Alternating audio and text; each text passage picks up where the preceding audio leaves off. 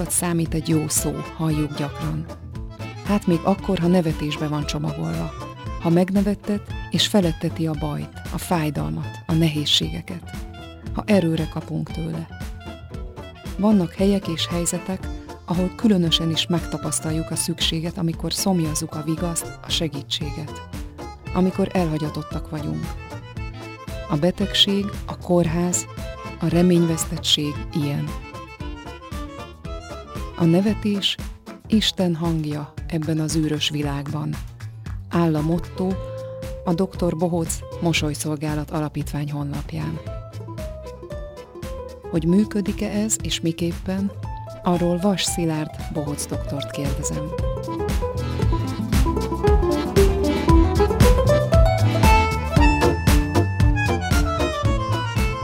Színész és előadó művész vagy. Hogy jött a Bohóc doktorság? Hát ez már jó régen történt, mindig én magam is meglepődöm, amikor ki kell mondani, hogy, hogy 21 évvel ezelőtt még egészen, egészen fiatalos voltam, amikor egy, egy kollégám, akivel együtt dolgoztam a színházban, megkeresett azzal, hogy a, a akkori, még Piros Bohóz Doktorok Alapítvány új bohóz doktorokat keres, és szeretne fölvenni, és ő ismerte az én munkámat, az én habitusomat, az én karakteremet, és úgy gondolta, hogy erre alkalmas lennék, úgyhogy gondoltam egyet, és elmentem felvételizni, azzal a hátsó gondolattal, hogy ez milyen érdekes, újfajta szakmában próbálhatom ki magam, és nem mellesleg még a gyerekeknek is fogok segíteni.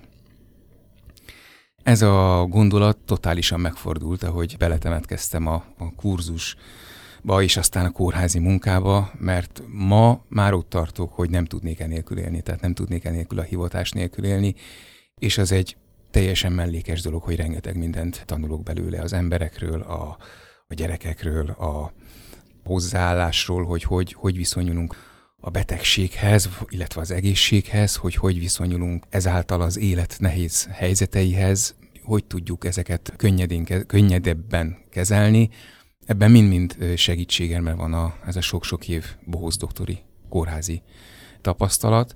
De mondom, ez eltörpül amellett, hogy tulajdonképpen ennélkül a hivatás nélkül én, én nem tudnék élni. Így kezdődött ez az egész. Kicsit elkanyarodtam a kérdéstől, ez, ez gyakran meg fog történni.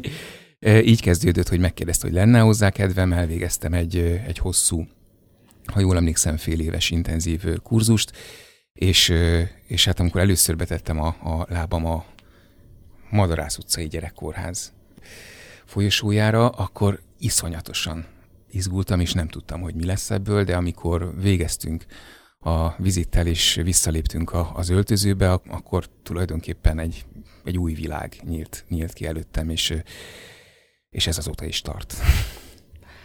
És akkor együtt van a két szakmád? Párhuzamosan futnak? Abszolút, abszolút. Ez nem azt jelenti, hogy szükség van a, a Bóz doktor szakmához, idézőjelben mondom, a Bóz doktor hivatáshoz szükséges, hogy valaki, valaki színész legyen, nehogy Isten előadó művész. Valamilyen szinten kell hozzá egyfajta exhibicionizmus, egyfajta olyan, hogy, hogy kiállok valaki, valakik elé, és valamit produkálok, szükségeltetik hozzá, de de nem feltétlenül a régi bócokkal, akikkel együtt dolgoztam mostani csapatban is van ilyen, aki nem színész, nem előadóművész, és mégis tökéletes erre a hivatásra. Jelenleg én igen szabadúszó színész vagyok, megfordulok itt ott, ott, és hát a, most már a saját alapítványunkkal büszkélkedhetünk, és három, három város kórházának a gyerekosztályait látogatjuk heti rendszerességgel. Mesélsz egy ilyen rendelésről, hogy történik? Igen, igen. Úgy kezdődik egy, egy vizit, hogy találkozunk még teljesen civilben, párosával dolgozunk mindig, végigjárjuk az összes osztályt, és konzultálunk az osztályon tartózkodó akár főnővérrel, akár nővérrel, vagy ha találunk, akkor orvossal, doktornővel. Tájékozódunk arról, hogy milyen típusú betegséggel küzdő gyerekek vannak a, a, az osztályon, kinél mire kell odafigyelnünk, van-e, ne Isten, valami súlyosabb eset, van-e fogyatékkal élő, van-e állami gondozott, hogy pozitívumot is mondjak, van-e esetleg születésnapos, és miután a létszámról is természetesen tájékozódunk, miután ez megtörtént, akkor miközben átöltözünk Bohóz doktor felszerelésbe, ez egyfajta ráhangolódás is tulajdonképpen a vizitre, tudva már, hogy milyen esetekkel lesz dolgunk, ez alatt az öltözés alatt beszéljük meg azt is, hogy mire lesz szükség előre láthatóan. Mondok példát, hogyha túlnyomó részt csecsemők vannak például egy-egy osztályon, akkor biztos, hogy nagyobb szükség lesz a zenére. De hogyha azon a napon találkozunk például 17 és fél, vagy Isten 18 éves gyerekkel, akkor biztos, hogy nem buborékot fogunk neki fújni, hanem, hanem valami egészen nagyobb gyereknek szóló attrakció vagy, vagy szituációra lesz szükség. Miután mindezt végigbeszéltük és átöltöztünk a Bohusz doktor felszerelésbe, ami tulajdonképpen egy olyan ruhát kell elképzelni, ami nem a harsány bohócot jelképezni, nem dolgozunk harsány színekkel, sőt mi egyáltalán nem is minkelünk a kórházban, mert szeretnénk a tisztaságot képviselni ezzel a megjelenéssel, és még véletlenül sem szeretnénk, hogy fölvetődjön a, a gyerkőc vagy a szülő fejében, hogy, hogy maszk, maszkról van szó.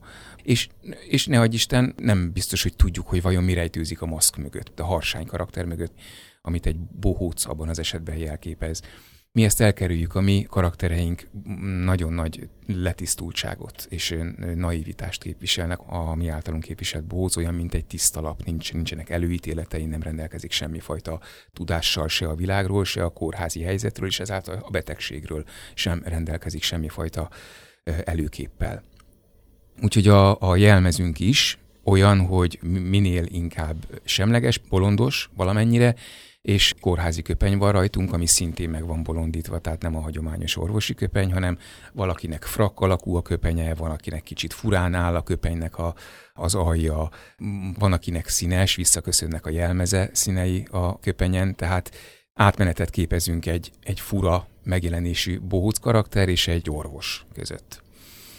Miután átöltöztünk, elindul a vizit. A vizit során végigjárjuk ágyról ágyra az összes osztályon tartózkodó gyermeket, és belépve a kórterembe, ez alatt a pár másodperc alatt van időnk eldönteni, fölmérni a helyzetet, hogy éppen abban a kórteremben hányan vannak. Arra van-e szükség, hogy összevonjuk az ott tartózkodó gyerekeket, hogyha esetleg többen vannak, vagy arra van szükség, mert mondjuk valaki éppen műtét után lábadozik, valaki még alszik, hogy szép csöndesen ágyról ágyra egy-egy intim helyzetben viziteljünk a gyerekeknél elég komoly improvizációs, rögtönzős munka, mert mert egyáltalán nem mindegy, hogy, hogy az alatt az első pár másodperc alatt merre indulunk el.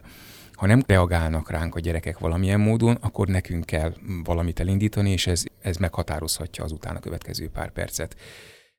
Szerencsére azért többnyire van valamilyen fajta reakció megjelenésünkre, az, amikor mi megjelenünk a kórházban, az mindenképpen egy sok.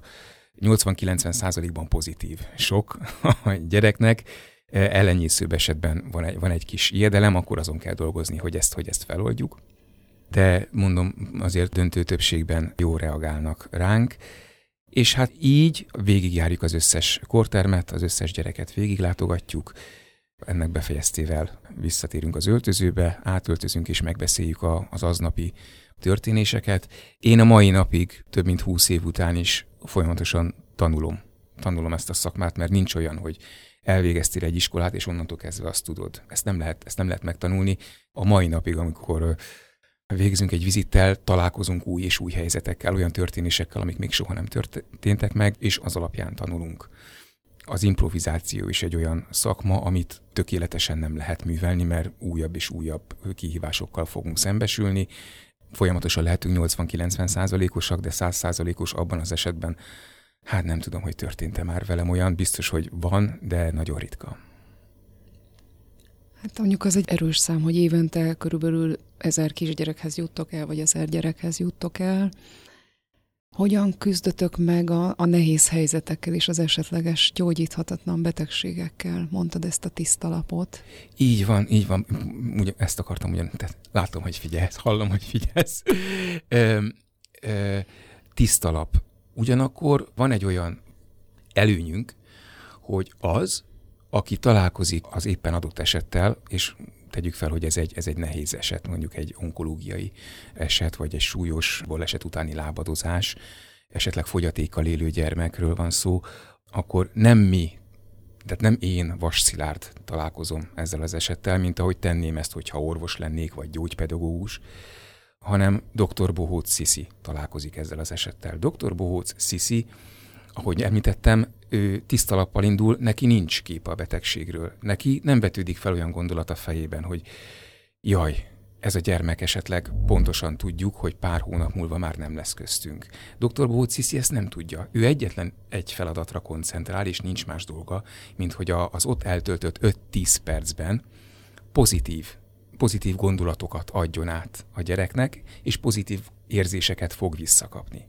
Tehát tulajdonképpen az a része, hogy nehezen küzdünk meg egy-egy esettel, az én felfogásomban nem igaz. Nem igaz, mert mi pozitív érzéseket kapunk, hál' Istennek, 80-90 százalékban.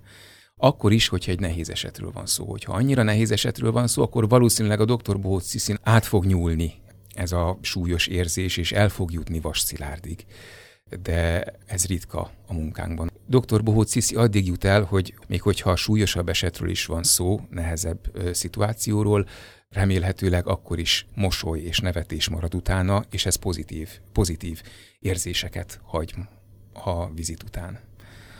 Úgyhogy azt kell, hogy mondjam, hogy ha jól működik a dr. Bohócnak a munkája, akkor mi profitálunk ebből. Pontosabban az a ritka eset történik meg egy vizit során, hogy mindkét fél profitál a dologból, mindkét félben jó érzések maradnak utána, ezáltal nem kardinális kérdés, hogy hogyan küzdünk meg a nehéz esetekkel.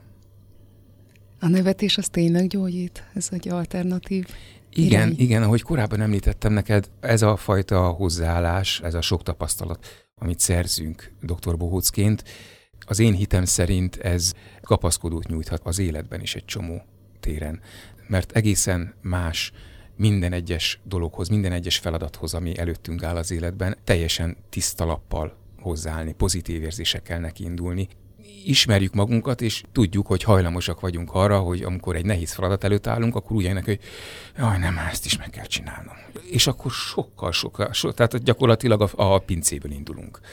Ehhez képest egy ha lehet így fogalmazni, egy bohóc hozzáállással nem így indulunk neki a feladatnak, hiszen nem tudunk semmit arról, hogy ez most milyen borzasztó lesz, vagy nehéz lesz, vagy, vagy, vagy itt most mi, mivel kell majd megküzdenünk. Legyen szó egy kemény munkáról, vagy legyen szó betegségről, vagy legyen szó akár csak egy keménynek ígérkező beszélgetésről, mind-mind, hogyha úgy indulunk ezeknek neki, hogy hogy nincs előképünk róla, nincsenek előítéleteink, és csak pozitív gondolatokkal állunk hozzá a dologhoz, akkor sokkal könnyebben túljutunk mindenen. Én úgy szeretnék hallani egy jó példát, hogy van-e valami olyan emlékezetes történet a tarsolyodban, vagy akár több, ahol ez nagyon erőteljesen kijött, ez a gyógyulás, a kölcsönös oda-vissza hatás egymásra, az adás ereje. Emlékszem, hogy jártunk egy rehabilitációs részlegre, ahol neurológián olyan eseteket kezeltek, akik valamilyen trauma kapcsán, nem feltétlenül baleset, de valamilyen trauma kapcsán alig tudtak mozogni. Tehát tulajdonképpen volt olyan, hogy menthetetlennek minősítették ezt az esetet az orvosok, és pont egy, egy ilyen nagyobb lányhoz már hónapok óta jártunk heti rendszerességgel, és azt kell, hogy mondjam, ilyenkor nem fogok tudni úgy fogalmazni, hogy beleadtunk apait, anyait, megtettünk mindent, mint ahogy egy orvos fogalmazna, például egy műtét során. Szóval, hogy megtettünk mindent, és ennek az eredménye ez és ez is ez lett.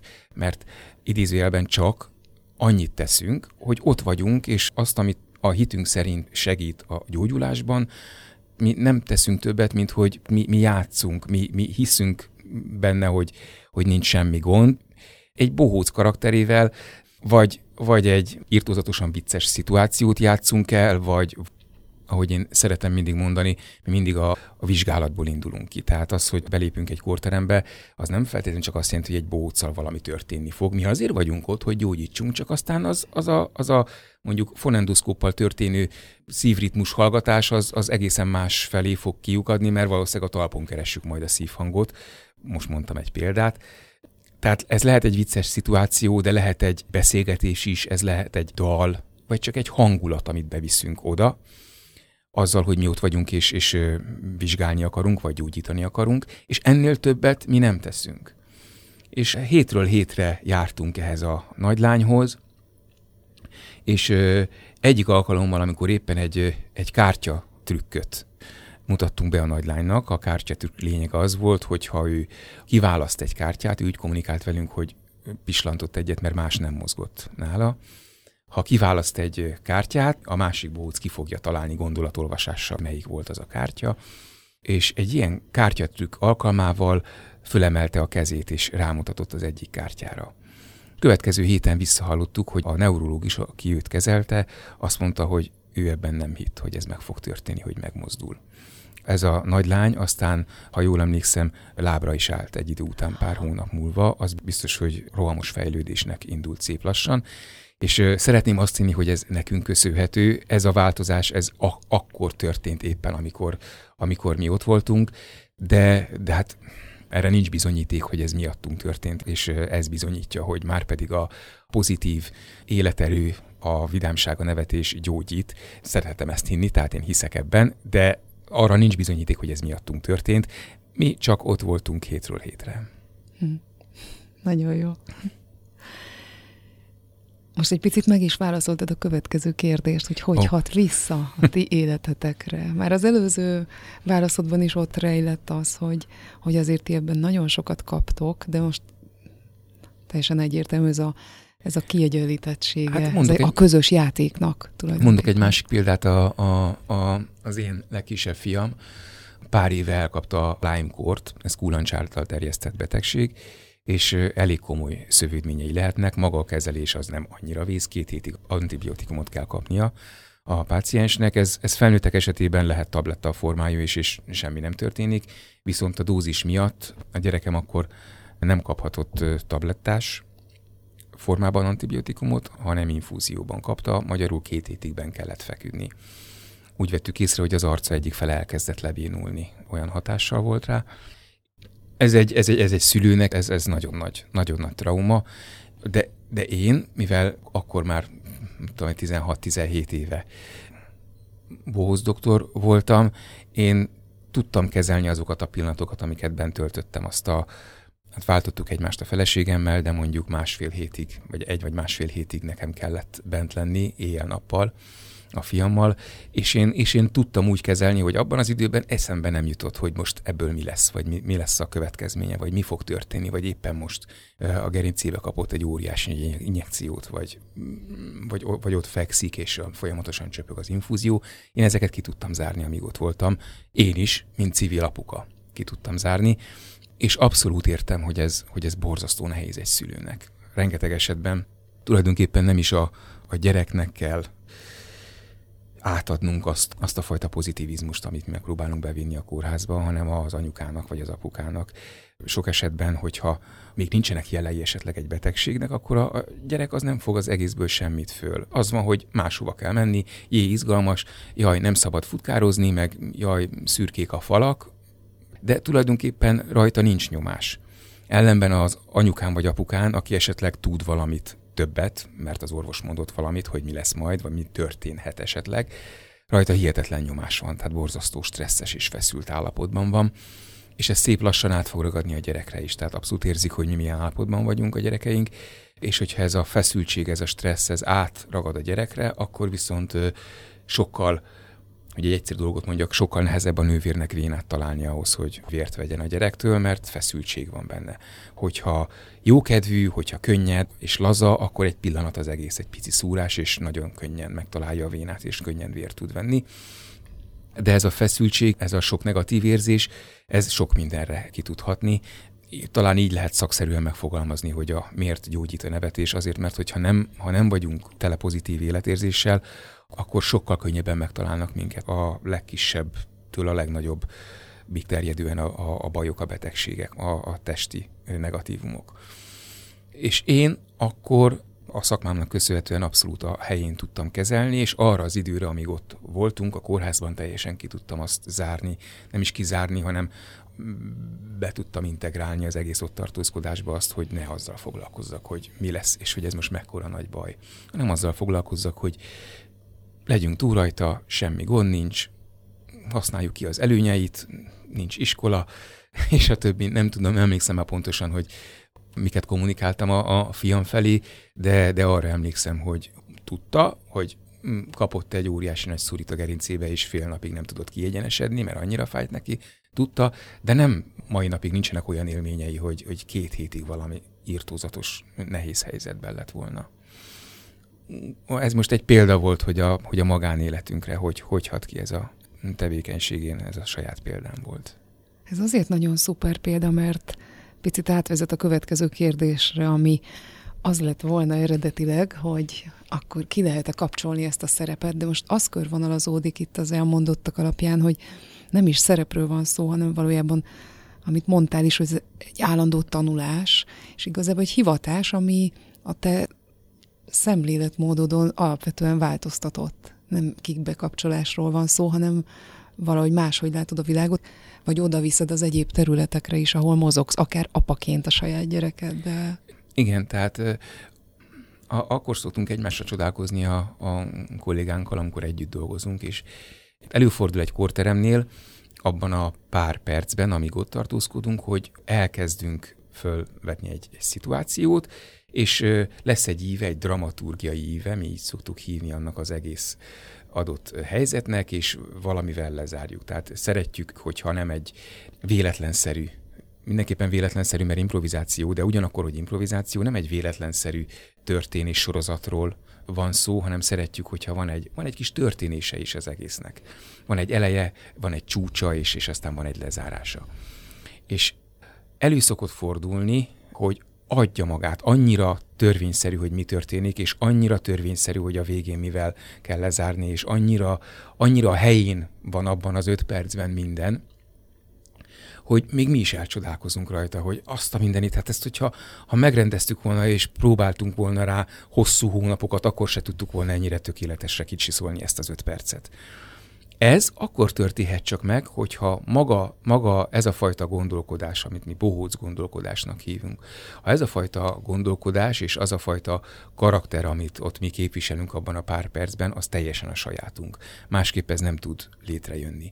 És hogyha teljesen a sajátunk, és, és ráadásul még egy kis szerencsénk is van, és nyitott az éppen aktuális közönség erre a vizitre, erre a dr. Bohóc vizitre, és minden összejön, akkor az ez az a ritka eset, amikor százszázalékos az adott kórteremben a, a szituáció, és mondom, ez, ez nem tud másképp létrejönni, mint hogyha maga ez a fajta gondolkodás, ez a fajta hozzáállás, és ez a, ez a fajta bohóc lét, ez a saját részünk.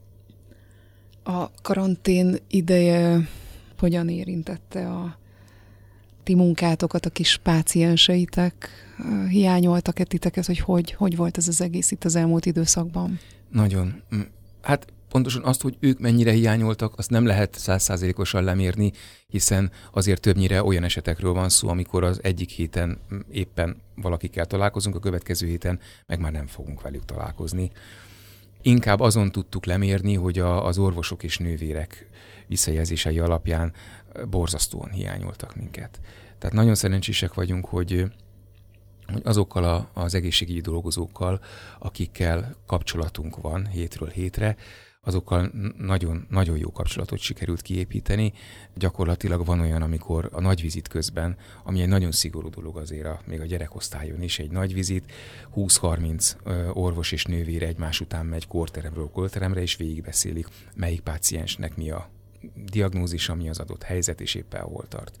Ez egy nagyon komoly dolog, és engem több kórházban ért olyan élmény, amikor véletlenül ugyanakkor történt a doktor Bóc vizit, és ugyanakkor volt a nagy vizit, és tulajdonképpen fülünket, farkunkat behúzva kellett onnan arrébb menni, nehogy zavarjunk a nagy vizitnek, hiszen egy bohóc vizit azért nem feltétlenül egy rend, rend szabályozott cselekvés, de, de most már tudok olyan példát felhozni, amikor éppen egy adott kórteremben vagyunk, és megérkezik a nagyvizit, és mi már indulnánk, és, és azt mondja az osztályvezető főorvos, ne, ne, ne, ne, maradjatok, maradjatok csak, majd mi itt el vagyunk az ajtóban.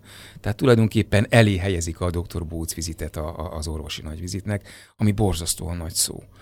Ezt én úgy értelmezem, hogy ők elismerik, és nem csak elismerik, hanem fontosnak érzik a, a, doktor Bóc. Tehát o, o, orvosilag azt, azt gondolják, hogy ez erre szükség van, ez, ez kell. Tehát enélkül kevesebb lenne a, az adott gyerekosztály a tevékenységünk nélkül.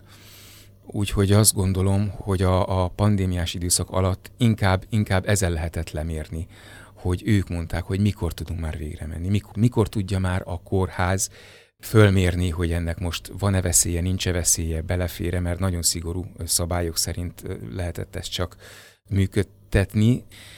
Szóval ez egy, ez egy nehéz időszak volt, és ők az osztályon dolgozók a kezdetettől fogva azt gondolták, hogy mi egyenrangúak vagyunk velük, és ugyanúgy ott lenne a helyünk, mint ahogy ők sem mondhatják azt, hogy én most nem, nem, nem megyek be, és, és nem, nem, megyek, nem megyek dolgozni a gyerekosztályra, és ők egyenrangúnak gondoltak minket magukkal. Hogy látod a tevékenységeteket a jövőben? Az számunkra természetes, hogy azokban a kórházokban, ahol eddig jelen vagyunk, ez Szombathely város kórháza, Sopron és Veszprém város kórháza, ezen a három helyen töretlenül heti rendszerességgel ott leszünk, ez száz százalék. Egy olyan új programot indítunk, hogy el fogunk látogatni az összes Vasmegyei gyermekotthonba, és nem is kifejezetten bohóz doktori minőségben, de valamilyen művészetterápiás foglalkozás formájában szeretnénk a gyermekotthonban tartózkodó fiatalok, hát ezek nagy szavak, de életét is könnyebbé tenni. Nagyon kísérleti programról van szó, de, de az biztos, hogy el fogunk jutni az összes otthonba, és, és bízunk benne, hogy ez is hosszabb távú program lesz. Tervekből nincs hiány a, a jövőre nézve, és azzal vigasztaljuk magunkat, hogy hogy ha csak, ha csak azt a három kórházat továbbra is rendszeresen látogatjuk, már az, az se semmi. Hát akkor kívánom, hogy sikerüljenek a számok, a tervek, és sok nevetést, megnevettetést nektek. Nagyon-nagyon köszönjük.